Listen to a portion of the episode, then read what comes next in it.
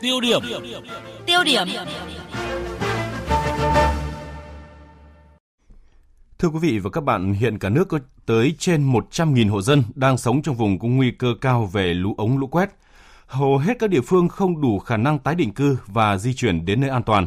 Điều này đồng nghĩa với việc người dân sống tại khu vực miền núi trên cả nước phải thích ứng, hay nói đúng hơn là sống chung với nguy cơ lũ cuốn, lũ quét treo lơ lửng trên đầu.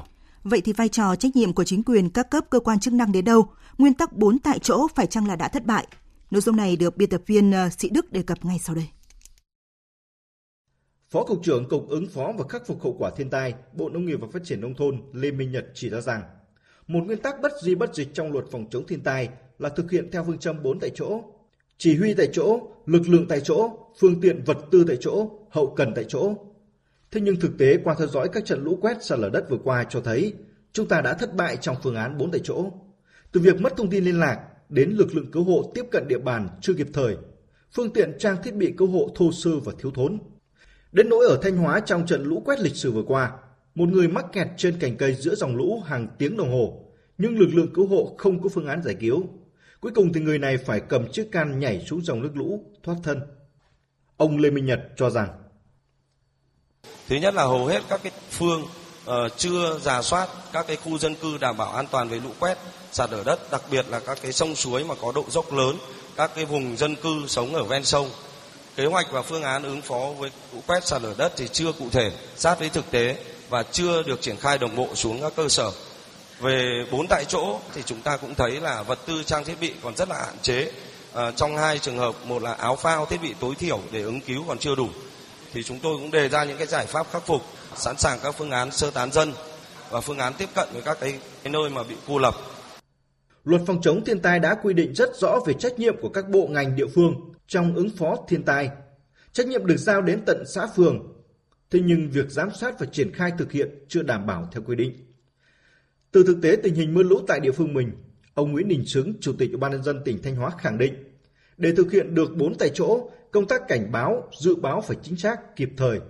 Thế nhưng cũng chính ông thừa nhận, tại khu vực miền núi của tỉnh Thanh Hóa, vấn đề này chưa làm được. Trong cái chỉ huy phòng chống bão lụt thì chúng ta đã rất thấm thía cái chỉ huy tại chỗ rồi, bốn tại chỗ rồi. thế muốn chỉ huy được là phải có cái dự báo tốt. Tôi cho rằng là Thanh Hóa thì mới có hơn 90 cái điểm về cái dự báo mưa thôi. Đề nghị tôi cho rằng là Trung ương nên có quan tâm đến cái này và tỉnh sẽ có quyết tâm về cái này để mở rộng cái tiệm dự báo. Nếu như dự báo mưa mà nó rộng hơn, nó phủ được, ví dụ như cái vùng của của của Năng Mèo, chúng ta có những dự báo mưa tốt hơn, thì cái chỉ đạo nó cũng sẽ quyết liệt hơn. Thậm chí là xã có thể có thông tin về cái việc này, thì nó ứng phó nó sẽ tốt hơn.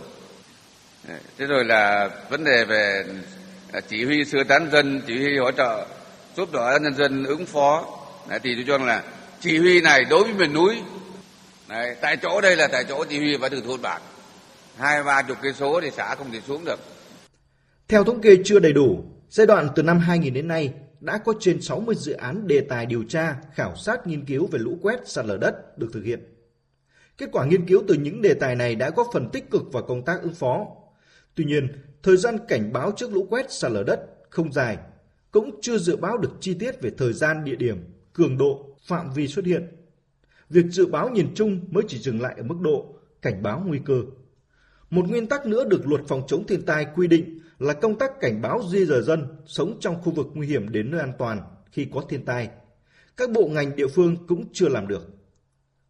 Tiến sĩ Đào Trọng Tứ, Giám đốc Trung tâm Phát triển Bền vững Tài nguyên nước và thích nghi biến đổi khí hậu cho rằng, theo quy định thì Bộ Tài nguyên Môi trường phải chịu trách nhiệm trong công tác cảnh báo, dự báo, còn việc sơ tán dân là trách nhiệm của chính quyền các cấp trong cái luật phòng chống thiên tai chúng ta nêu rõ rất rõ trách nhiệm của câu chuyện của của từng bộ ngành từng cấp rồi địa phương trong cái câu chuyện phòng chống thiên tai.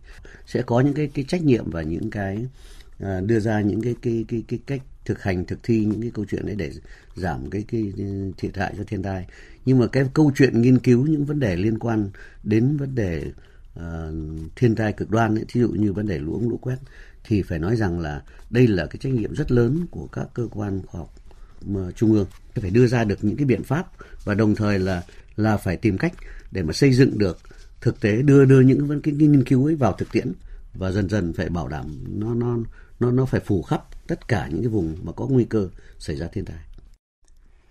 Vâng, thực tế cho thấy là công tác dự báo, cảnh báo chưa được thực hiện đầy đủ chính xác, phương tiện trang thiết bị phục vụ công tác cứu hộ thiếu thốn, các cấp chính quyền và ngành chức năng chưa sâu sát trong chỉ đạo điều hành trước tình hình mưa lũ. Trong khi người dân thì chủ quan, nguyên tắc bốn tại chỗ chưa thực hiện được, dẫn đến thiệt hại do lũ quét sạt lở đất sau mưa lũ gây ra là điều dễ hiểu.